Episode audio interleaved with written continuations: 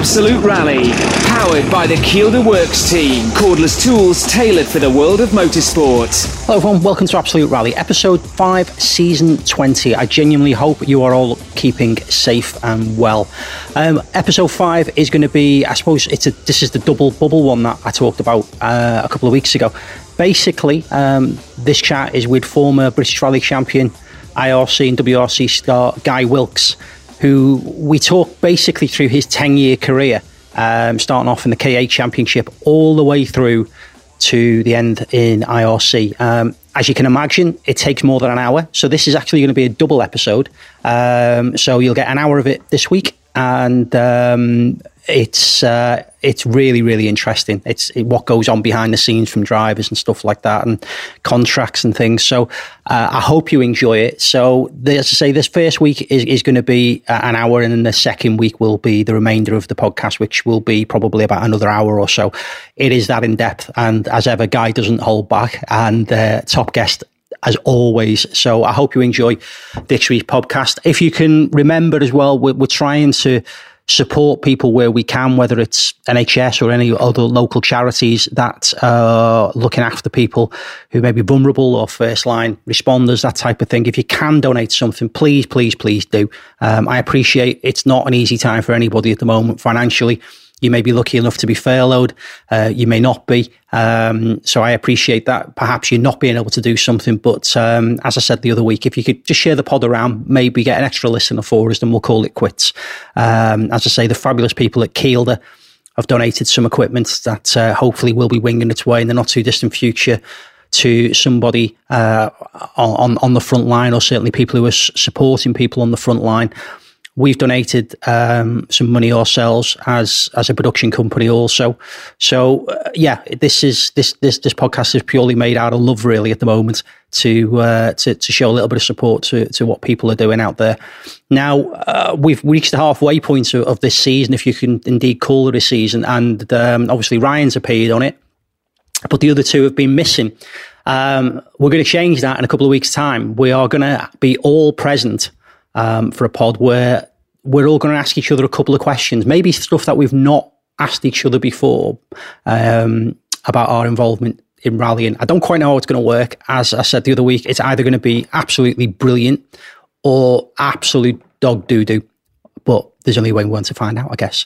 So we're going to have all the boys join us in a couple of weeks' time. Um, so we've got this week and next week, which is going to be our Guy Wilkes piece. Um, as I say, an hour was never going to do it justice, and in this time we have got a little bit of time on our hands, so I thought we'll let, let it run. Let's see where we go. And uh, as ever, Guy didn't hold back and uh, some great stories. But um, sit back, relax. If you can, hit the subscribe button. If you haven't already, please do so. And uh, tell your friends that you've done that. If you can leave us reviews on iTunes, that also makes a massive help to us moving forward as well. But in the meantime, Here's Guy Wilkes. This is Absolute Rally. So, as I mentioned at the top, we've got a, guest that was on our original program five years ago, and if you if, if, you enjoyed it then, you're going to probably enjoy it more now because it was broken up into two different parts. So I thought I'd get him back because he's never short of opinion. He's always got something to say. And if you need any life skills, I've just learned some before we started recording this, which I'm going to go home and immediately implement. Guy Wilkes, welcome back to Absolute Rally. Uh, thanks very much. I'm not sure about the life skills. You can try and implement them. Listen, mate. Thanks for joining us. Uh, I'm, I'm, I'm, I'm, I'm assuming rightly that we're all, we're all well and safe uh, in, in the Wilkes household at the moment. Yeah, absolutely. Strange times, as everybody knows. Um, but yeah, um, trying to do well. I say trying to do doing what we're being told, and um, you know, hopefully, we can come through this um, this pandemic in um, in in a way that is both safe and I suppose um, we can't say better. There's too many people losing their lives to it, which is a hell of a sad situation. But at the same time, hopefully, you know, we can get as many people through this pandemic and uh, move forward with hopefully a vaccine that's coming soon. Yeah, well said, mate. Well said. Well, we'll we'll talk rallying. That's why people have obviously people have uh, have downloaded us. Not life skills. Not life skills. No, no, but I, I, I'm, no, it's fine. I, I'm, ta- I'm taking it. I'm not going to share that one you've just gave me. That's like a life hack. That is genuinely what I call a life hack. People will be really wanting to know now what that is, and I'm not going to share it. Um, yeah, good. Listen, I, I want to start kind of chronologically, even though it seems really lazy. The reason why is because it's something that regularly comes up on the podcast, and obviously because we've got normally when we do it, there's normally Rye, and I always joke that Rye is the king of the one make championships because uh-huh. he kind of he prostitutes himself around many of them. I can say that because he's my mate and he's yours as well. So um, I agree. Yeah, so, but you that that's that's exactly where you started. Now I was yeah. aware of you then because I was working. Um, I, w- I was working with Shropshire Rally School at the time, and Shropshire Rally School had done the KA series, and I really wanted to do the KA series, and, and I just didn't quite get it together in time uh, until 2001, where I ended up doing the polos even though I want to do the KAs, but you started in the KAs. This is going to be possibly the question I'm going to ask you that I know the answer to the most, but the KA, was it purely down to the fact that the fact that the people like Chris Birkbeck and etc. were on your doorstep? Um, well, it's well, it's lucky to be honest that we're in lockdown and you've started asking these questions because they're so long ago but the only reason I've had my memory jogged is because I have decided to go through all of my rally stuff, which has just been amassed in, in, in different rooms around the house. And I thought, no, this has got to stop. Well, even though it has stopped amassing it, I thought I've got to sort this out. So you're lucky because I've gone through and I've found pictures of KAs, Pumas, all sorts. So yeah, going back to your question, um, I had sort of done A levels, GCSEs at school, A levels. Uh, not done too too great at any of them. Um, done all right, but nothing flash. But um, decided I didn't want to go to university. I was always interested. I was always really off my dad's shoulder, who uh, used to rally, although I have no recollection of it. Um, but I was always in the workshop as a kid. Um, always wanted to fix my bike myself, etc., etc. And I decided that I just wanted I wanted money. Um, uh, it sounds it sounds quite an, an awful thing to say. To, to, it sounds quite greedy, but yeah, I just wanted money in my life because we we were even though my parents had a, a good family business, um, they were both uh, quite uh, frugal in terms of tight with us as kids. We we never really got money for for nothing, and um, so yeah, I just wanted money in my life, I suppose, and decided I'd go and work in a family business. Um, to answer your question, uh, I just decided I always I'd spectated rallies, but only locally, um, RAC and Hamsterley Forest mainly, and um, from sort of late 80s, I remember Lancias and um, eyes streaming as they went past. we can all guess why. Uh, I, I, remember that distinctly. Actually, um, sat sat um, sat stood slightly below the road, and the two Lancias went through. And eyes just watering as a sort of seven year old, eight year old kid. Um, but yeah, moving on to the KA thing yeah, Birkbeck's was local, wanted to have a go in a rally car, um, and sort of uh, used to be an avid reader of motorsport news then. Realised that that wasn't too far away, booked myself in. I'd earned my money working in the workshop at the family business, and um, I was going to go down there, and that's where I went. Um, what year what was year that? Was, what year was that that you came in? Um, that was um, that was 99 when I went to, it would be late 99, I don't know the exact yeah, month, but yeah. I'd say November, December, because we got it together quite quickly actually. A, a, good friend of my dad that actually started my dad off rallying, I used to work in the mines in the Dale, um, he bought a Saab, uh, an ex-demonstrator off my dad, and we're going back into 70s now. And, um, but he was a, he's a hell of a guy. Adrian's st- still around now, and I still speak to him. Um, he, he basically started my dad rallying. He said, "Oh, you know, these are fantastic uh, rally car. You know, you should, I'll make you a sump guard." And he used to make all of the buckets for the mines and everything. Anyway, made this fantastic sump guard, and that was it. My dad and him away they went rallying.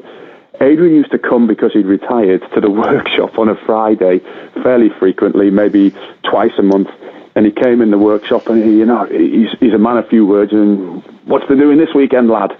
And uh, so I, I, was reluctant to say, but I, I said it. I said, but do not tell my dad. This was on the Friday, and I was booked in the Saturday. And um, sure enough, like, 10 minutes later, which was unusual for him, he was always there for half an hour. He'd only been there for 15 minutes. I knew this rabbit off. He went out the back door of the workshop, round to the front, straight in. And my dad always used to finish his working week, generally, if there was no problems, back at um, at the garage where I used to work, uh, where his office was, and uh, so he'd gone in there. Basically, the office, sorry, the, the, workshop door, internal workshop door, slammed open as it usually did when my dad came through. He's not a man for moving slowly, and uh, yeah, so, do you mind if I come? Do you mind if Adrian and I come? And that was it. So uh, away we went, and um, as I say, the rest is history. My dad told me, he said, "Look, you put everything into it," and he says, "I'll I'll make up the shortfall." Um, because Chris has said that you've got talent, and he said, "But I'm going to tell you now." He said, um, "There's only one car, and he said it's one mate championship because my dad did the uh, the Turbo Escort Turbo Championship, and he said that's the only way you'll find out if you've got talent. He said underpowered, front wheel drive, and he said if you can rise to the top or get near the top, he says you know that's the way we'll find out very quickly. So wow. that's how it's back done. Wow. Well, uh, uh the, the, it happened so really quick. So I went back to being skint again. Yeah, I was just about to say. but it, it, it, one thing that happened really, really quickly, which I can remember because we, you know, you, it must have been frustrating for you because I can remember being frustrating. I did my first forest event in 2000, funnily enough. I'm a, I'm a little bit older than you, but I came to it quite late. And yeah. I did my first forest event in 2000 and then, um, foot mouth hitters. And we got into the world of, of, of Formula Rally. Now, can I ask you, at the end of 2000, was, was that still for you then were you were you planning on trying to be a career driver, or were you just trying to be as good as what you could be and see what happened, or was it still was it still very clear this is going to be a career for me? Uh, no, I hadn't got a clue. Although, although, to be honest, I was doing the one thing that I always, um, and going back to the high school thing, the reason I was going there, I just wanted to know if I could do it or not. Um, how hard was it? How hard was it to left foot brake? How hard was it to balance a car? Coming into a corner like you'd seen so many times spectating, you know, could I do this? Could I master this skill? I played a lot of sport at school to a, a very decent level, county level for a couple of them, and it was just one of those things that was sort of in my mind and always bugged me that, you know, could, could actually do this. And when I got into a rally car, even though I was doing some things very wrong, um, I could go fairly quick. And so in that first year of KAs, it was about mastering the talent and getting more consistent. Actually, I, I took out some times, and I'm up and down like a yo-yo in some rallies, which a lot of people were in, in their early careers, uh, for obvious reasons. Sometimes you don't actually know what's making you go quick. And um, by the end of 2000, I'd already sort of had uh, conversations, and I had nowhere near the confidence to speak publicly uh, like I've done. Um, then, when I was 19, 20, oh goodness me, I used to I remember in the K Championship being down, I think it was maybe Builth Wells for scrutineering somewhere like that, and um, I'd heard that they were coming to do an interview before a rally. Uh, it was Rob Arthur and um, I've forgotten the TV company, uh, Scottish guy, AM, it was AMTV or something like that. Uh, yeah, Alistair Miller. Like Is it Alistair Miller? Yeah, that sounds about right. Yeah, so and I'd heard and I'd seen them coming for me. So I was doing laps around the outside of, of, the, of the building. But yeah, I had no idea. I was just doing something that I'd loved, something that I thought I'd maybe never get the chance to do. And uh, of course, now looking back, I can see that I was sort of raising a few eyebrows, but at no point did I think I would get into the opportunities that I did in late, later rallying career. I, I, you know, I, I find it fascinating that you know, f- foot and mouth. Obviously, we we had you know the the the um, the Formula Rally thing, which which you know you think about today, the culmination of all those one make championships, topped up by some Super 1600 cars. But you you kind of went your own way as well. You you went over and did it was an ERC round at the time. You went over to Germany. That must mm. have been bonkers because I'm assuming that you know, year one in 2000, you, you, you, I would assume you were using organizers' notes at that point. I'm not entirely sure whether you were allowed to recce. Um, you probably only one, only one rally, and that was uh, Ypres. Yeah. Um, sorry, not Ypres. It was Flanders. Sorry, Tour of Flanders. Yeah. So you did. I remember Flanders, going yeah. there and it just being like, wow, this is the most amazing thing because the recce was like a rally. Um, and the only thing that I was disappointed was that um, we had a, a, car that didn't have a sump guard on. So we were just getting blitzed literally on the recce. I mean, as you know, some of them you could just do, they were just open and you could do multiple passes. But yeah, you're right, did, did a few oddball things early on. Yeah, it's, it's, I, again, I, I didn't realise, wasn't until I thought, oh, I'm going to talk to a guy, I want to have a look at this, and then just kind of when something kind of just flashes up, and you go, hang on a minute, we've gone from the Silverstone Rally, which was effectively a one-make championship event, all of a sudden then we're going on to Germany, and I thought, he can't have done many recce's. That's that's you know, that's no. that's a hell of a jump to make. What was the what you know? Apart from the fact that obviously we weren't getting a lot of proper rallying in 2001, she's a foot and mouth what was the psyche behind it? Who, who, kind of pulled you to one side and went, I think we should go to Germany, guy, because you're going to learn how to recce the hard Great way? Great question. Great question. And, um, you know, it's, it's actually given me a little bit of goosebumps thinking about the answer even as you were going through that because I was very lucky um, in my early career. I had some uh, immensely um, talented uh, people um, who had been talented in the sport and had moved on. Rob Arthur, who and Chris Birkbeck, driver and co-driver, although never together. Rob Arthur co-drove for Tony Pond, obviously sadly not around with us anymore. Chris obviously competed against Colin, Colin in Nova and Peugeots and things like that. They both knew the sport uh, way better than what I did, um, obviously, at that point. And the thing was, um, my dad had he he'd also had great opportunity, although he was very quiet about it, I suppose. Just recently, somebody uh, contacted me and asked me if I could. Um, if I could put them in touch with my dad because they believed they'd bought uh, one of my dad's old cars that he'd he, he had a few drives with Ford, uh, with a factory, with Boreham, and one of them was down in Mille Pistes. And Louise Aitken-Walker was a driver, and um, Malcolm Wilson, my dad. Um, so uh, you know, a lot, a lot of people know that. But the thing I'm going back to, my dad was very good um, in that he never really. He was running his business and he had a decision to make in the mid 80s. He had poor health uh, that just hit him, the virus actually. And um, he just wasn't well enough to take an opportunity that would have made his career go, go on. And um, so he decided to turn his attentions to the business. But my dad was very humble in his knowledge of rallying and would uh, uh, listen to Rob, obviously, with whole intent, as, as I would as a 19, 20 year old, uh, and Chris, and a few of the guys around as well. And I'd probably shown enough to them that, you know, I could progress in the sport, probably not realizing myself because I was very good at com- compartmentalizing things at sport, not trying to bite off too much, but getting good direction. And I was used to just focus on the next stage really all the time, you know, or if it was going to a rally, I wouldn't think about two rallies time or three rallies time. But Rob, Chris, and my dad, um, basically, uh, um, with myself, we'd had a chat, and it was like, you need to go because Germany is going to come into the World Rally Championship. If you progress, because at, at that point, the prize for winning the 1400 Puma Championship was a year in the BRC with a 1600 Puma and they were like, look, if, if you're going to go to BRC, you're probably going to start to twin the odd JWRC event in with it. Maybe we should go to Germany, be a good event. Um, and it was Rob, really, the driving force. He used to put a hell of a lot of time into me. Um, uh, not, not sort of, how can I say, n- not in a biased way, because obviously we're doing the championship. We, we, we were basically on organisers' notes in the UK, but he'd seen and he used to work, or I should I say, Chris and he used to work closely with Boreham, with Alan Rose.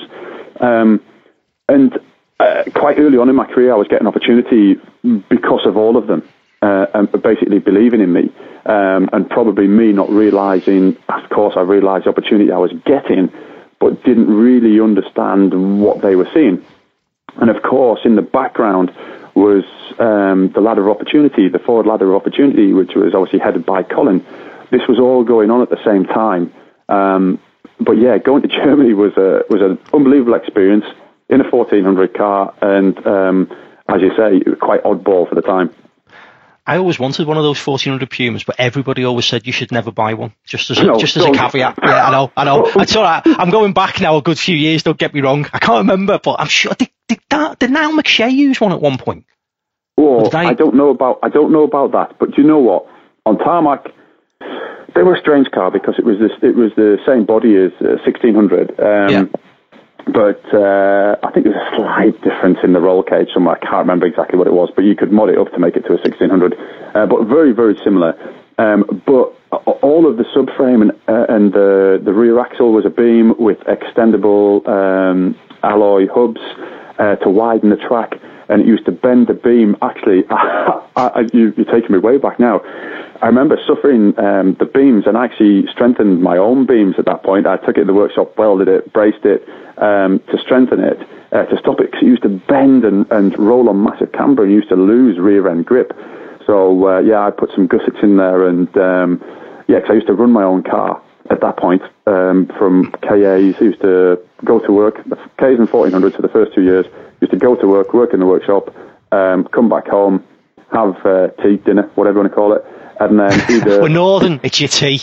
We're northern. I, go, I, I go, go back to either the workshop um, before I moved it to, to, to home um, and go back and work on my car. That was one of the things that my dad said. He said, "Look, you work, you earn your money. It goes into the into the rallying." And but the one thing you don't do is you're not working on your car in the daytime. You're going to work on that in your leisure time. So yeah, literally, I, I, you're talking about 1400, 1400 Puma, not owning one. I remember we had uh, a gearbox failure um, on on the input driver into the gear, uh, into the diff, sorry, um, on that car on an early rally. Um, forget which one it was on Formula Rally. But yes, he used to throw up lots of oddball, oddball issues and failures. Um, but yeah, dog gearbox. Um, I can't remember if it was a, six-speed dog gearbox in that, or if it was five. I think I remember, think it was six, but maybe it wasn't. But yeah, just it was just on the weak side of everything. Uh, which caused problems. I think I think I think you I think you echoed everything that I was always told at the time. but, uh, but, but obviously you got the opportunity anyway to, to we, we, got we we got the BRC back, you know, as yeah. you know in 2002, which which was quite a big deal at the time. You know, we, we, we talked about obviously BRC having a sabbatical and coming back only only quite recently, I suppose. But I can remember the 2002. Obviously, it was the first time it, it was done privately. There was world cars allowed, but you know the Super 1600 cars and the guys, of course, if you pardon the obvious pun, who are driving them, um, you know, are the young pretenders, uh, and you being one of them. Yeah, it was funny actually because if you bear with me, I've got a box and I know where it is. I told you before we started recording. Um, I've got the contracts, and this is one of my first contract. Well, if you like, a letter of intent um, from Ford Racing and uh, business manager at the time, Alan Rose, um, and it basically is saying um, that he has the pleasure to confirm a selection of the newly founded Ford Racing Junior Rally Team small title that one. Uh, my your career developed from the KA to the Puma 1400 and now to the Super 1600 Puma. Um, and on the way, missing the Roger Clark Award in 2000 by the narrowest of margins. Well, he was on the judging panel. Actually, I forgot all about that. We did wow. well, both of us did, didn't we? Um, that was my very first year of rallying. Actually, the Roger Clark Award got to the final of that. It was uh, yeah, it was Niall you mentioned Niall before. Niall was the one that actually won it, but apparently it got very heated and very close between myself and he over who won it. But it was my first year, and a lot of people wondered, you know, was I in it for the long haul? Um, anyway, this is basically saying that I confirm financial support of £50,000 in 2002, plus the provision of a transit service van and ancillary equipment, um, of course, with a car as well. So yeah, that was me. That was my uh, 2002 was like I guess I was lucky. I, I really had gone on the ladder, as it were, you know, KA, 1400 Puma, 1600 Puma, and um, David Henderson actually won the 1400 Puma championship. I, like I said, we had a, uh, a decent fight all year. Um, I had a, a, real couple of freak failures. And then do you remember we did a rally at Silverstone? Um, yeah. The, the, last one, that was a championship decider. And um, I'm not going to it, but everybody knows there, there was a lot of corner cutting going on. yeah. well, but but ba- Banbury was the Banbury was the last round because I That's did right. Banbury. Yes. Um, did Andy Moss? Yeah, Andy Moss yeah, did the Andy whole Moss. Rally thing, didn't he? Yeah, yeah, yeah, yeah. Because yeah. Banbury was the last round because I ended up turning up. This, and this is true, true story. This is meant to be about you, guy, but is the is the irony? Yes, I couldn't get this. I, I, couldn't get a KA, and I ended up in a polo. Now uh-huh. there was a Scottish girl called Lorna Smith who, who latterly yeah. went on to drive for, for the Stobart team in, in the BRC, and she had a Suzuki Works driving a Group N car. She was a really, right. she was a proper driver. You know, she wasn't the token female. She was a proper driver, and the team that were running her was was the old Shropshire Rally team, and they built her a brand new car and painted it bright pink. And Lorna didn't want it. It was it's just not nothing to do with how she went rallying. She didn't want a bright pink car. So I turn up and I get given this screamingly bright pink polo, and that's your car. And you so loved I, it, obviously. Yeah, absolutely. Yeah, yeah, yeah. Yeah. It went max my eyes and everything. Yeah. And you, you don't um, look at the outside when you're in the inside. That's the thing I always say. It was bright it's pink nice inside to be in as well. it was bright pink inside as well. And I, I remember because it was my first, what I call, I've done a couple of gravel rallies before then, and I took it to, I took it myself to Scrutineer and I had no logbook. And I got called before the um, the organisers before the start of the rally, and there was loads of hoo-ha about whether I was allowed to start or not. And Yeah. I was allowed to start, and but there was a mass, there was some delays on that rally, and I ended up going into the last stages, and the car was that newly built, there was no map light in it. Um, we couldn't see it. We couldn't see that because it was stage diagrams because it was a glorified multi-venue, a single right. venue thing. And my, my co-driver, who had never co-drove before either, just to bowl that one in, um, couldn't even see the diagram. So yeah, it was possibly one of my more dire events, that one. So yeah, I can remember that one very well. You're right. There was massive delays because there was traffic coming into Banbury that nobody could get through, Yeah, and they had it. to have a massive regroup before the last one. And you're right. And then we went out to Silverstone, and it, I don't, I don't think it was meant to be because I, I think remember it was like seven or eight o'clock, and the finish ramp It was, was. supposed to be like six o'clock, and we were doing the stage at about seven, half seven, or something Yeah. like that. I think Yeah. even scrapped the finish because the road closure order had run out in There was Banbury. something, something had gone on like that. Yeah, Yeah. it was all a bit of an arse about face at the end of it. So yeah, no, I remember that corner cutting issue very, very well. Yeah. But yeah, so, so next year went to BRC. You're right. Uh, in in uh, so like, looking back now, you know, the one thing that's missing from national rallies, or, or should I say, even British Championship, would be a great one make series for you know for the youngsters. Oh, don't, don't. It's one, Yeah, one of the I things know, I bang but- on about all the time. Oh, I, I, I, to be honest, I, I, with every sport I've done, I'm quite. I, it sounds sad to say that I push them to one side, but I enjoy partaking in them. So when I, I used to play county cricket, squash, and yeah, good standard rugby. When I finished them, I played all those kind of simultaneously. But when I finished rallying, um, I like I did what my dad did, I suppose. Decided, right, my focus has to go on this now, and it was business. Um, but yeah, like you say, when you when you look back and you start dragging all this up, and you start thinking of the things that were around the Peugeot One Make Championship, and even there was a little VW Polo one, even though not that well attended, but five or six cars. You knew if somebody was leading it, they could go to the Peugeot Championship and try and crack that, which had Yeah. 30 cars, or the KA Championship, which had 35, 40 sometimes. You know, it, it was just always a melting pot for somebody to rise to the top and prove that they had talent without spending the earth.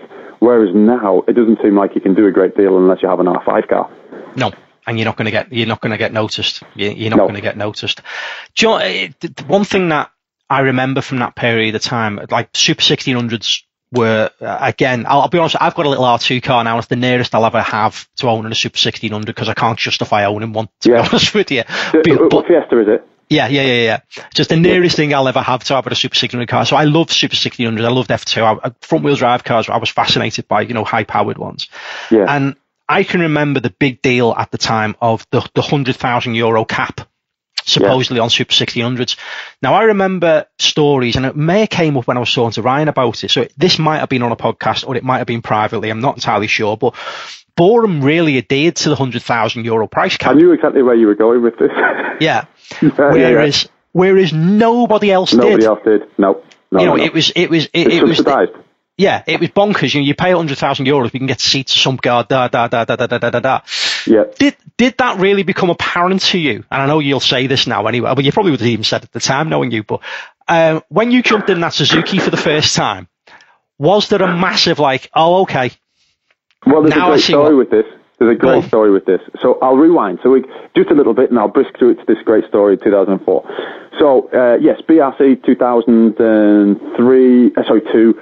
Get an opportunity with Ford to go to JWRC again with the same people around me: Chris Birkbeck, Rob Arthur.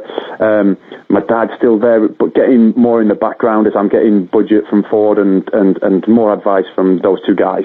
And um, off we go, and we go and do JWRC in the Puma. Now, the 1600 Puma had only ever won at that point one rally, and it was Monte Carlo the previous year with no, sorry, it was 2000 and let me think, 'cause I had it the that car. It, it won Monte Carlo in 2002 with Francois Duval, delicate, Duval, yeah, yeah, yeah, yeah. and then the car came back to Boreham, and Alan Rose uh, Chris has been speaking to Alan Rose, and um, uh, Alan Rose rang me up and said, right, he said, I've got the car for you for the British Championship. It's just arrived back. Um, you know, if you want to come and collect it. So I was literally still on the phone while getting the trailer onto, onto the car and was off down to Boreham, not knowing what I was picking up. Chris phoned me up on the way and he said, oh, it's actually, I've asked for uh, Francois Duval's car um, from, from um, Monte Carlo. So that's the car I did British Championship in that year that Ryan did in the year after that Ryan is now bought. Anyway, we'll park that to one side. So I did 2003 in a different car, but we went to Greece.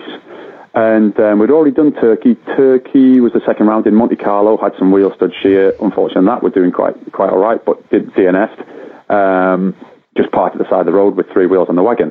Um, and then we went to Turkey and we finished on the podium, which I was like overjoyed. Second rally, and we finished on the podium, but taking it really quite easily. And at that point, it was quite attritional. Certain rallies went to the Acropolis, and knowing what we learned in Turkey. So we did one day, and it was 44 degrees in the service area in the stages in a dark blue car, driving through those stages. when you hit a water splash, I when people say, you know, I, I just think that's on, you know, take take take my breath away. Yeah, it did. It was unbelievable. It was like sitting in a sauna in your race suit with it up to, cranked up to sort of 90 degrees and somebody not just just take a spoonful of water, just throw the bloody bucket on, pardon my French, uh, and and just ah, ah, you were gasping. It was incredible. Anyway, I distinctly remember Chris Birkbeck and Rob saying at the end of the first day we were lying about eighth or ninth, and we were hemorrhaging 20, 30 seconds a stage, driving around the roughest parts. Just the car felt awful; it couldn't take it, and um, And Rob said, you're going to have to go faster tomorrow, you know, you're losing too much time. And so the very next stage I said to Phil, the very uh, first stage of the second day I said to Phil, right, what we're going to do, we had to literally, it's a very famous pie, did it in reverse, but if you remember, rewinding back, the, there was a stage that finished after a riverbed and there was a double hump with a road that went off to one side. Anyway, Colin, as Colin would do, had seen it on the wrecking, decided he wasn't going to break. He was going to have the whole lot. It was like camel humps with a junction. yeah, he, was he, he, he, jumped it, and I think Jimmy McRae actually wreck, wrecked uh, a recce car. Recce car, he went, he went out. Right. He, he, went out to. he, he went out. Apparently, Colin had put it in his notes that this is jumpable, and sent his dad out in a in a Escort Cosworth, and That's his dad had ripped the front off. Yeah, yeah, yeah. That's the place, right? That that was finishing with the camel humps the year previous. Then the year that I did that was 2002. I'm sure, could be wrong.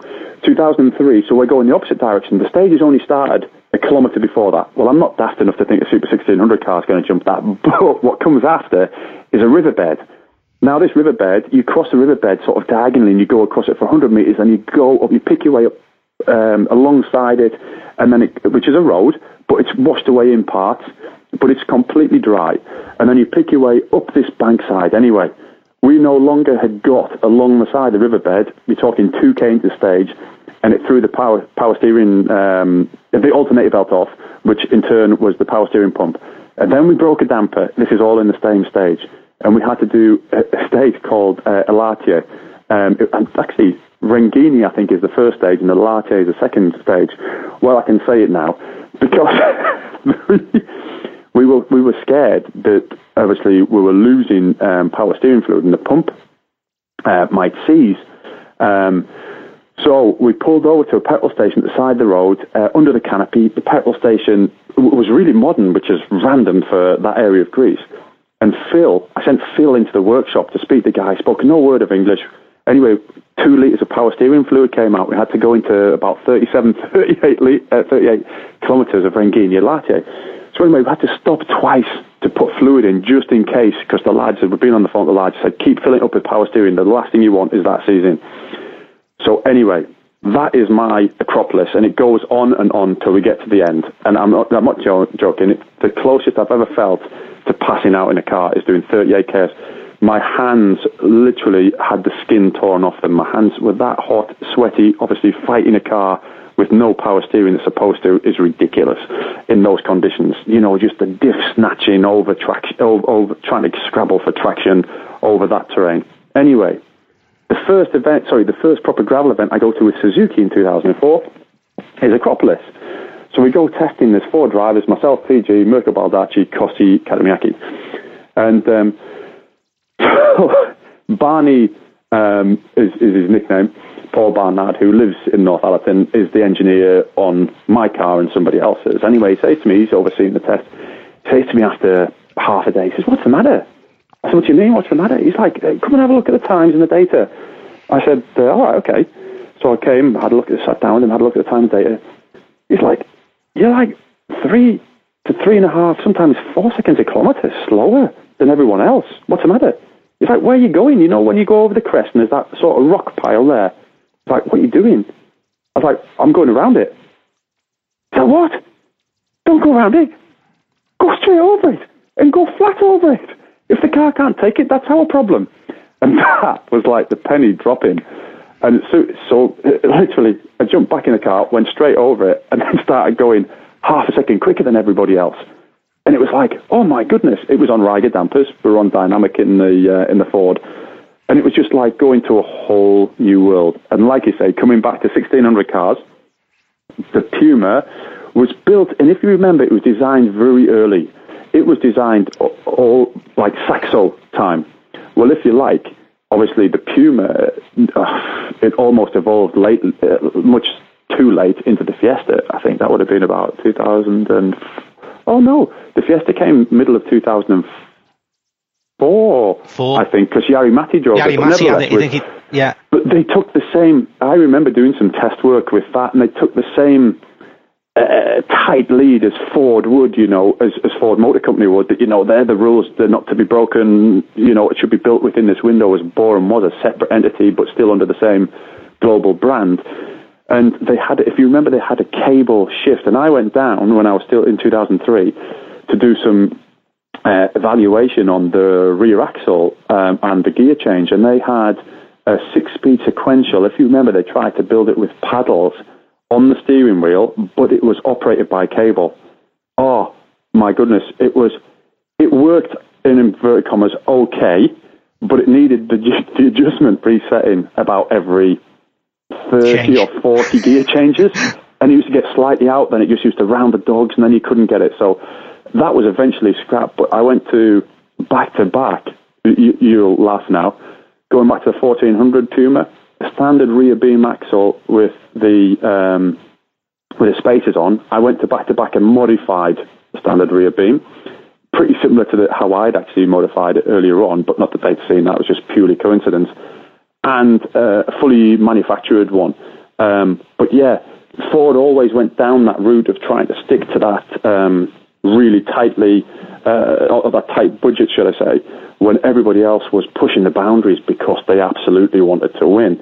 And I guess to a certain extent, it's not that you can, you were limited on the materials you could use, so there was only so much that you really could um, spend, but let's say if it was, I can't remember, you probably can, if the, if the cap was 100, the other team spending 130, 40, 50 on a car when Ford is spending 100. And that extra 20, 30, 40, 50,000 made all the difference. Yeah.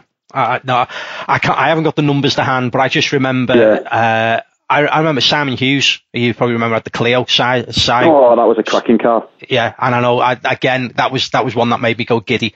But Yeah. just having conversations with him about, you know, they bought it, and then all of a sudden it's like, well, it needs this, it needs that. It. oh, oh, okay. Yeah, it's like it's like all of a Yeah. sudden this hundred grand car wasn't a hundred grand car. So Yeah. You can't actually go and do a rally like that, by the way. no, no, no, no. It's not. It's not. It's not rally ready. Yeah. Yeah, so, Uh, so no. But it- the, the, I suppose we, we we are skated over the I suppose the initial JWRC, but 04 that moved to Suzuki. What what what what fueled that? Because you know you, you had a rally. tough. Go on. What what was the one? What was the one thing that kind of Finland? I went- right. Okay. Yeah, I went to Finland, and um, by that point we'd had the ups and downs of obviously Monte Carlo. You- You're racking my brain now. I might get the other one wrong, but Monte Carlo stood sheared on on the front right wheel. Uh, Turkey finished third, good solid steady drive. Acropolis, can't really remember, but time wise, blown into the weeds. Physically wise, blown into the weeds. Can't remember what happened there, but we got around to Finland, and um, we'd actually gone and done the Pirelli as a one-off, actually, um, somewhere in amongst all of that. and um, we'd led overnight. If you remember, there was the whole hoo-ha when we Yeah. beat everybody by uh, 59 point something seconds. Anyway, that was absolutely correct. We ended up, or I should I say, I ended up parking the thing on the very last stage, uh, about eight foot into a pine tree, and um, as I say, the rest is history. So we ended up going to Finland, and we knew the pace. Uh, my pace was good, and I just had a good feeling. First time I'd ever been to Finland, did the recce. Actually, I'd been there the year before and had a, had a run around the stages with Rob Arthur. Uh, I went out, did not to spectate. I landed on the Sunday night and had a good run around all of the stages and actually recce'd them uh, twice or thrice and um, had a good feeling from doing that. So when we landed there the year after, felt familiar with the place, even though I'd not been there with a rally car before. And um, right from probably the second, first proper stage, really got stuck in. And um, my future team manager, Risto Line, Finn, who was in charge of Suzuki at that point, he'd had uh, numerous calls um, from his mates and had seen the times. And I'll not tell you his, his exact words, but um, basically it was uh, bloody hell. This is impressive. Um, and he's, he told, he had these phone calls. He said his mates who were really, really, I mean, he's friends with Tommi and Juha and all of them. Risto was a cracking guy and uh, massive information of a wealth of knowledge and skill at motorsport. Used to compete European karting level as a youth, and but nevertheless, his mates have been saying, "Bloody hell, you need to go and see this guy in the Puma. He is off the wall." And so, um, and we were having a right good go, and we were pushing that car as, as and myself and Phil as hard as we could. Um, and we were sort of lying second to Daniel Carlsson. Anyway, Risto came out and he timed. He, he saw some two two places on the first afternoon. I think the Friday afternoon. One was a start line, and one was um, a really high speed section of corners. And the high speed section of corners was like, wow, uh, right, this kid's got talent. And then um, the start line, he timed us to Daniel, and it was about 200 meters till we went out of sight. And we lost two seconds off the start line in pure traction with the Puma compared to Suzuki. That one rally got me my contract. Because we finished third.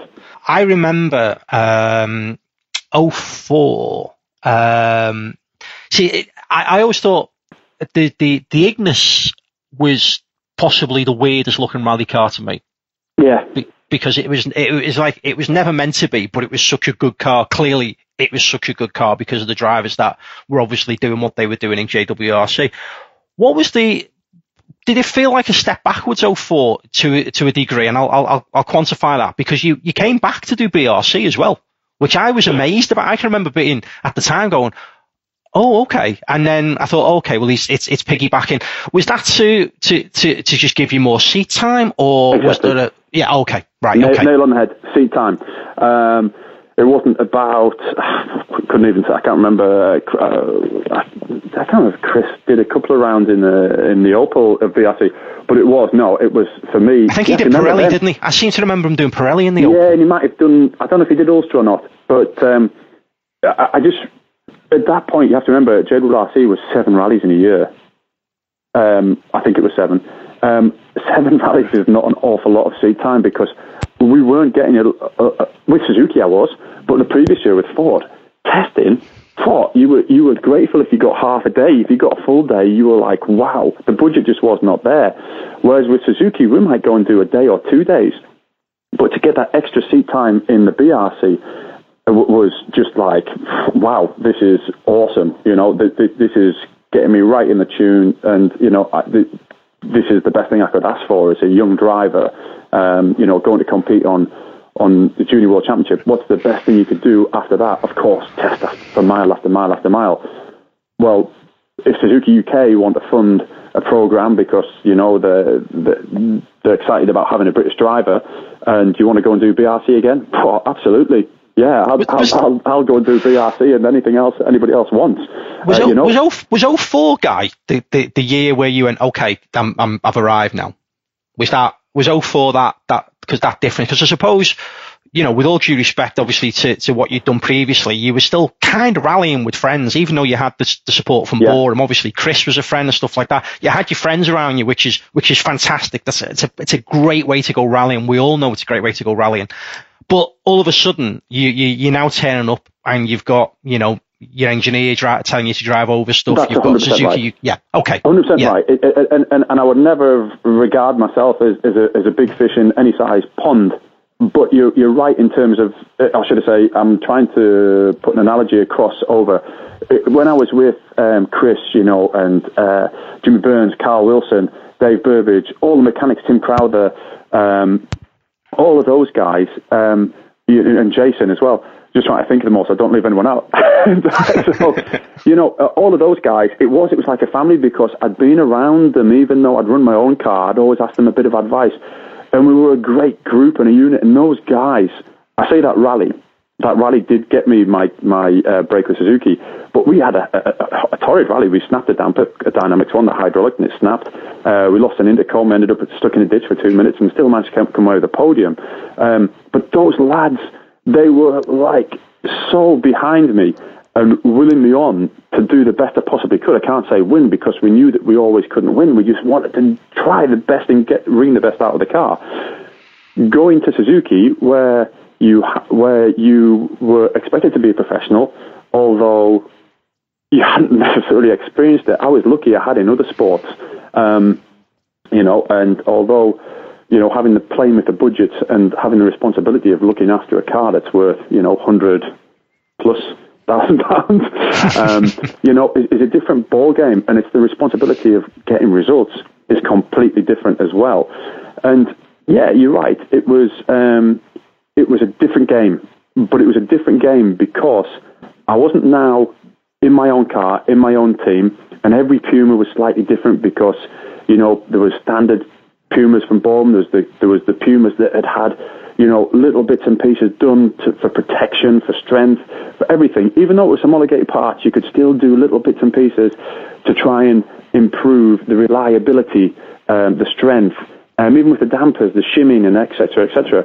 And those guys did it for me. But now I was going into a team with three of the drivers, so there was four of us with identical opportunity, and that's what I realised is, oh, hey, this is like going back to one weight championship. Uh, you know, w- even though we're within a championship, if the Ignis is good enough, because they've just gone from three door car to five door car, if this car is good enough to win, I have to prove that I'm good enough to be at the front of us four. So PG, Mirco, Kosti, I have to try and prove that.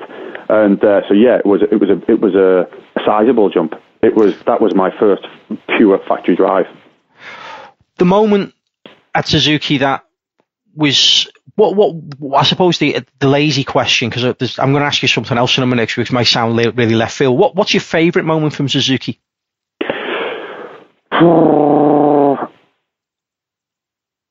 I suppose winning ah, two. I've got one. See, I've got one. I've got one. I'm going to throw at you because I I I, I made a note of it, and I, to me, I think where you probably would have got the well, certainly the team um, was surely winning in Japan for Suzuki.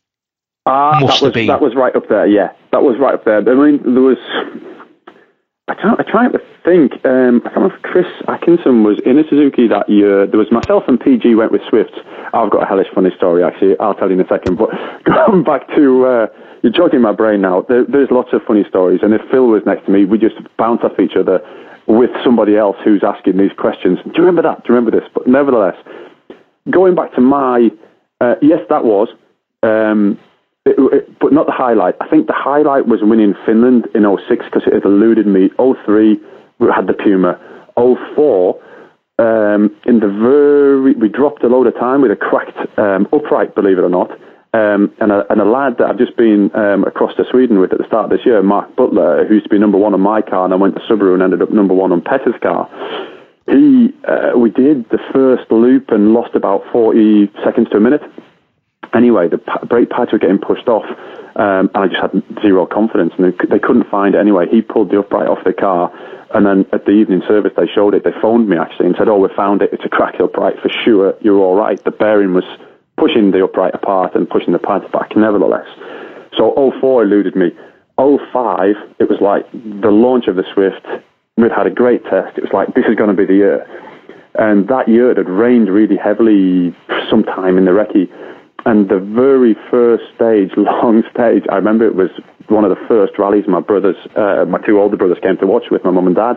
Mum and dad had been two previous years to Finland. They loved going there. Didn't come to every rally, but um, so as my eldest brother tells the story, my dad had dragged us across this field, so we'd yomped across this field with my mother, who's got legs that are about a foot and a half long. My dad's flat out 50 metres ahead, like he always was when we were children. And we get to this stage, and all of a sudden, 1600 cars coming through, and I'm thinking, wow, this is this is magic. So first one comes through, wow. Second one comes through a minute later, wow. Nothing. That is is that supposed to be Guy? What's happened? Oh, I don't know. Another minute goes by, another car. Wow. Another minute goes by. Wow. That's it. As my dad calls it, that's it. That's it. He's beep it. Come on, off we go. So this is the very first stage of the rally. And my dad thinks I've obviously thrown it in the trees. What had actually happened is, on the real narrow section of road, um, which was quite soft, it had dug out into this massive railroad, and I'm just the head's in gear, and I'm driving this car as hard as it'll go, and it looks like a rotavator at times because you just got the lock on, and, and the ruts are that deep, and the road's that soft. It's just throwing stones and sand straight up past the wing mirrors of the car. You know, if you've got a bit of lock on it, it's digging it out.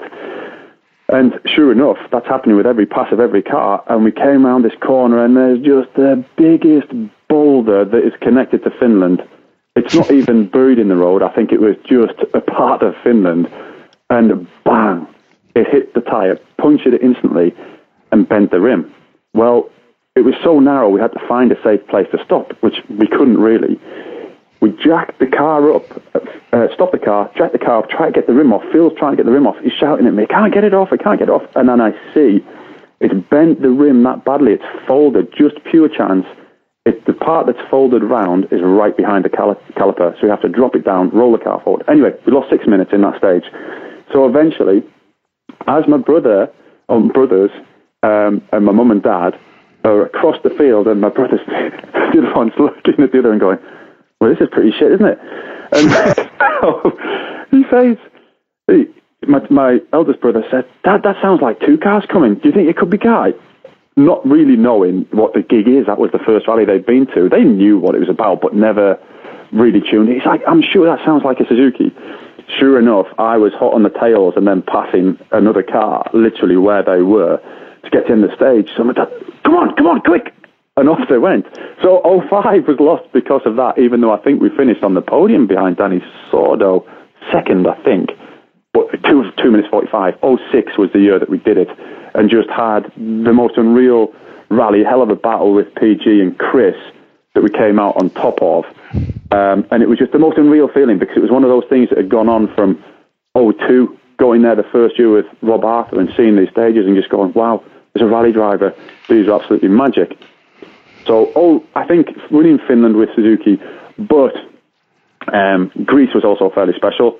That was my first win in Suzuki. Um, after we'd all fallen off the road in Monte Carlo, um, our first rally, our first rally as professional drivers. All four of us put the cars off in Monte Carlo, and we went to fin- uh, went to Acropolis, and there was hellish pressure on us to get some results. The Japanese, you could see, were just like so tense and tight, and almost you, you felt like that you were going to have a karate karate fight at any second that somebody put the car off the road. so, so uh, and um, so yeah, so uh, off we went, did this rally, and we were the only one that finished, and we managed to win it. But the relief in the team from the drivers was fantastic. I remember finishing that rally, and the, like all the other drivers were so grateful that we won it. That was cool. Going back to Japan and yours, God, there's some stories coming out here. it was PG and I in obviously um, Suzuki rally cars and uh, Swift 1600s. And it's not having a laugh about PG. PG had unfortunately fog. Uh, Harri Rovanperä had gone off literally 200 metres before him. It was thick fog. And um, he'd gone off the road 200 metres before. And PG, there was a like real fast section up a hill, fast right-hander uh, with a fresh air on the left. Harry had gone off there. Round the corner, 200 metres later, we saw these two yellow jackets. And it was literally 200 metres straight into a 90 right. Um, PG had missed the 90 right and gone, uh, gone um, tail over nose down the embankment, done no damage to the car, but was like 15 metres down the embankment, 20 metres, and had only knocked the spoiler off the car. There was not no other panel damage, but obviously he was on a 45 degree gradient. We got out the um, forest, and um, I said to the Pewee, ring them up, see if they're all right. So we rang, rang them up, had them on the in-car phone, and uh, so Phil, you, you both all right, guys? Yeah, yeah, yeah. We're all good. Okay, okay. Um, hopefully we'll see you back at the hotel tonight. Um, now that was at the point where you had to get official recovery uh, back for a super rally and things like that. Well, I knew there wasn't a cat in hell's chance that they were going to get back to the hotel before we would be going to bed. And um, so I said to, just as a parting shot, I said, hey, Jonas PG, just remember, you might want to get back in the car because watch out for the bears. And then all you could hear was PG bears? Bears? I didn't know they had bears here. So they, they went and sat in the car on a 45 degree gradient. Um, I think it, it, it was for a hell of a long time until they got recovered. But nevertheless, that's not the parting shot. The parting shot is the next night we do a super special stage, and in Japan it was fantastic. They had, if you imagine, um, setting off in a drag for 300 meters, let's say, and then you went around to the right and did a normal super special stage, and then joined the drag to complete the circuit. Around three quarters of the circuit was grandstand, and there was a third red, obviously Mitsubishi, a third blue Subaru, and then a third yellow Suzuki. PG and I got on a head-to-head the next day, and it was the first time I did a, a, second gear. Actually, I'd been doing them on that rally because the ruts were quite bad, bad just to get away. Um, I did a second gear start off the line anyway. PG was wanting to take a little bit. Um, he, he, took it in, took it later on anyway with two junior championships. He was wanting to take a bit bit of a bite back at us. So um, we went hell for leather off the start line, and we just dropped him just to buy starting in second gear. Him having to take the gear change and obviously generating wheel spin in first gear. So he's mad as hell. He comes, we come over the jump, we're way ahead of him. He comes around this right hand corner, it was Clay, and he parked in the Armco, unfortunately. And we laugh about it now to this day. And we laughed about it afterwards when he got to the hotel, but he parked it with the wheel jammed underneath the Armco, front end into the Suzuki, um, right in front of the Suzuki um, VIP area. The funny thing was, he put his cap on and he didn't get out the car he told Jonas to get out the car and straight to recovery. He was not getting out. But yeah, we had some great, great, great laughs. But that's just a story because you said Japan. But yeah, I think that uh, Finland was definitely the the highlight. This this this is a two two parter, I suppose, in some ways, question wise. Did you stay at Suzuki too long? And I suppose do you know do you know this? No. Oh right, okay. Uh, at the end of 2004, I got a phone call from a guy that was very influential at Subaru and running the team really on, on events, I suppose, um, Paul Howarth. So before I went to Catalunya, I forgot what the round was before Catalunya, but I was basically in with a shout of winning the Junior World Championship uh, at the end of 04, my first year with Suzuki. Um, and um, he phoned me up out of the blue, and I was still at that sort of age. Uh, nervous of, of speaking to people who you're in awe of, and Paul Howarth. And I remember to this day, I was in my left-hand drive recce uh, Golf, and um, I was in between two garages uh, doing an errand for my dad. And um, he said that, uh, "Hi, it's Paul Howarth from Prodrive. Uh, can you talk, guy?" And I said, uh, "Well, y- yes, just let me pull over." and this was all four, so hands free and all that sort of stuff was, I suppose, was just coming in. I said, if you could just let me pull over, then I'll be with you in 30 seconds. Yeah, yeah, that'd be great if you can pull over and make sure you're safe. So pulled over, and I remember my heartbeat rising for that 30 seconds till I got to the lay-by because I knew exactly where it was. Thinking, what the heck can this be about? And um, so the conversation started. I'm, I'm just updating um, my young driver profiles, and I've got a, a few blanks for you. Could I just spend a bit of time with you? You know, five, ten minutes. Just can you give me some answers? So we went through that, and at the end of the conversation, um, he said, "Don't read too much into it, guy." He said, uh, "I may be in touch in the future, or I may not." And those words resonated with me, and I thought, oh, "Okay, bit bizarre." So I rang my dad straight away. Dad, Dad, I've just had this telephone call from Paul Howarth, and you know the one mistake as I look back now, Uh, uh, and, and, not that I can change anything, but the one mistake I would always say to young people is never leave yourself a question mark. If you've got a question mark in your head, try and get the answer. And that was the one thing I did as a mistake. So my dad said, Well, what did he say to you? He said his parting shot was, and tell me again, guy. And I said, but he said, don't read too much into this. I may be in touch again in the future, or I may not. He said, well, there, there he's told you. He, he may be in touch, or, or he may not. Whereas I should have rang back and said, Paul, I just need to clarify what you mean by this and why you've been in touch. Anyway, fast forward to just prior uh, to the event, Suzuki, this is about two months before, let's say six, seven weeks before Catalonia. Suzuki have got a two-year contract on the table for me and pushing me, pushing me, pushing me to sign. And my dad's, my dad's helping me out, if you like, by then as dads do. And um, I said, uh, just with advice, really. And I said, Dad, so what should do with this? I said, look, you know, it's two-year contract, it's paid, da-di-da-di-da, this is the deal. Can you see any pitfalls? He said, well, he said, it all looks good to me. It looks like a fantastic opportunity. He said, you know, they've said that they, no, no, at that point they hadn't said about WRC car. It was in um, 05 at Finland they said about WRC car. But, um, yeah, they said that uh, two years, you know, bringing the Swift in the middle of 05 the following year, um, you know, look, this is this is great. You know, if you look around, and we didn't really say it like this, but if you looked around, all the factory seats were full.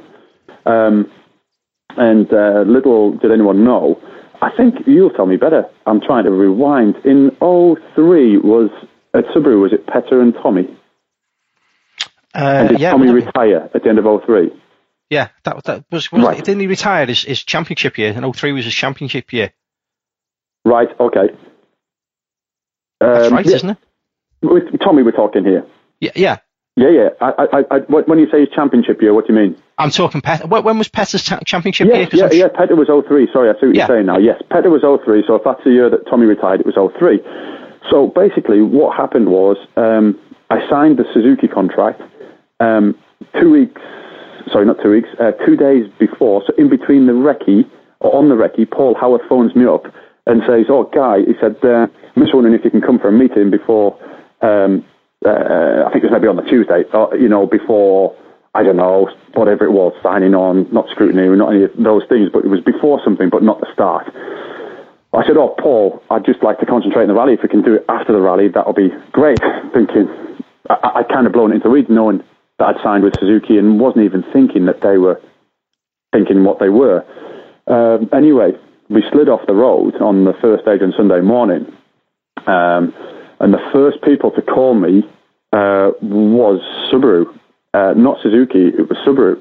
Paul Howarth called me, um, and David, I think David Lapworth was either alongside him or something. And said, "Well, I'm really sorry to hear, uh, you know, that you've slid off the road, and there's not everybody. You and Phil okay? Um, yeah, yeah, we're both okay. Thanks very much.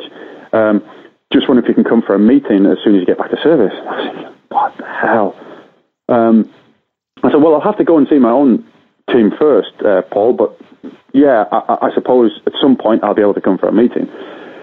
Anyway, I went back, saw Monster, and obviously I was gutted. I was like to scrape up off the floor in the stage because, um, unfortunately, just the team uh, and uh, decision would made a wrong choice with the tyres and just couldn't get temperature into them on the way to the stage. Slid off the road, damp road, um, c'est.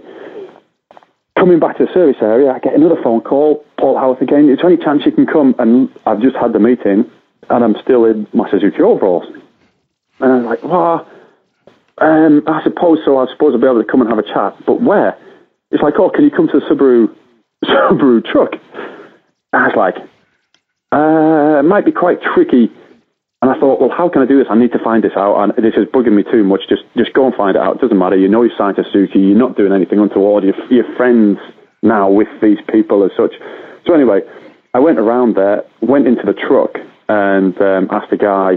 Um, I didn't walk through the main service area, such because uh, it was just a little bit too obvious, if you like. So I went round the back of the service area, went to the truck, and asked the guy.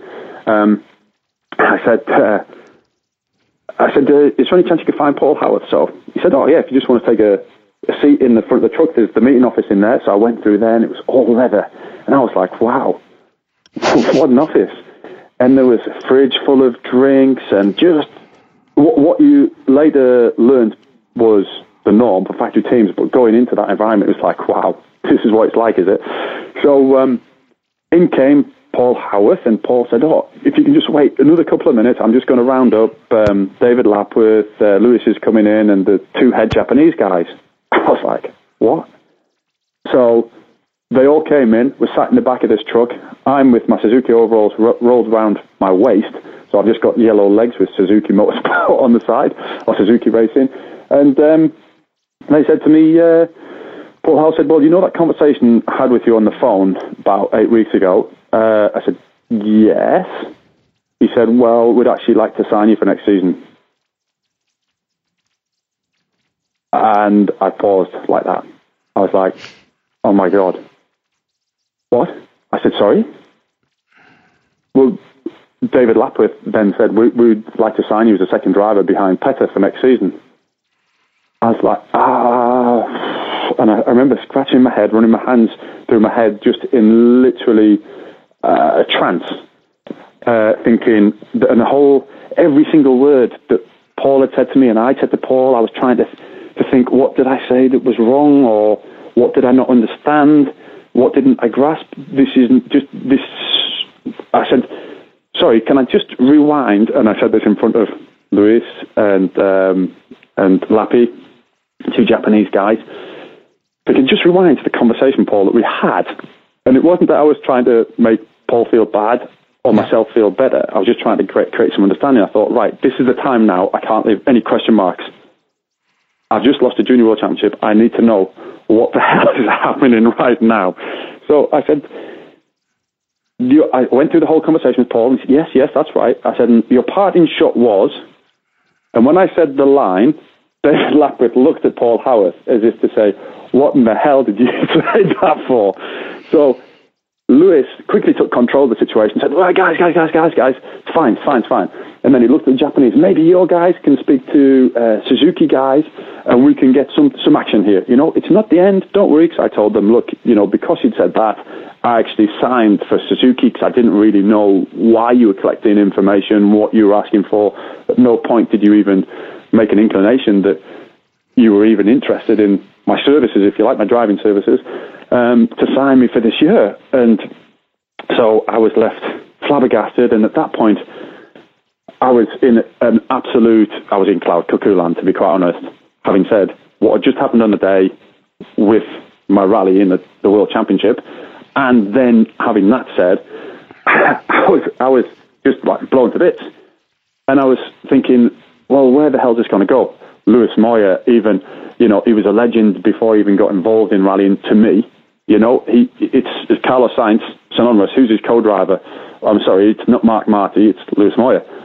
Even though I, I like Marc Martí a lot, you know, that's the kind of respect he had for me. So I thought, wow, if he said that, maybe I can just let them do their thing and I might get lucky and Suzuki might release me or whatever, but I'm not going to affect that. Anyway, it went up to Fuji from Subaru, Fuji Heavy Industries, across to Mr. Suzuki, Mr. Suzuki, Tajima, Tajima down to Risto Line, and Risto Line. It's, that's the point that basically not that I knew, but Risto knew that the WRC car was coming. And Risto told me in late life that he'd said to Monster, look, you told me, uh, oh, let me think, oh, six, I think it was supposed to be, or maybe 07. He said that, um, that must have been 07. He said, you've told me that a WRC car's coming in, I want him to be one of my drivers. So I don't want to release him. And then it went all the way back up, round the top and down. And then Subaru came to me and said, I'm sorry, we can't get you released. So that was that was the end to 04. This is Absolute Rally. So I thought it was quite an interesting point where we stopped there. Um, as I say, the second part of it is just as equally interesting and fascinating what goes on behind the scenes. And uh, yeah, uh, if uh, if you've enjoyed it, you, you're going to massively enjoy the second half of it as well. But in the meantime, as I say, keep supporting what you can, support one another, looking after one another, be kind to one another. It's tough at the moment. It's tough for everybody, uh, whether you're the first liner or whether you, you, you are working in a lockdown scenario where um, basically you're home with the family or whatever.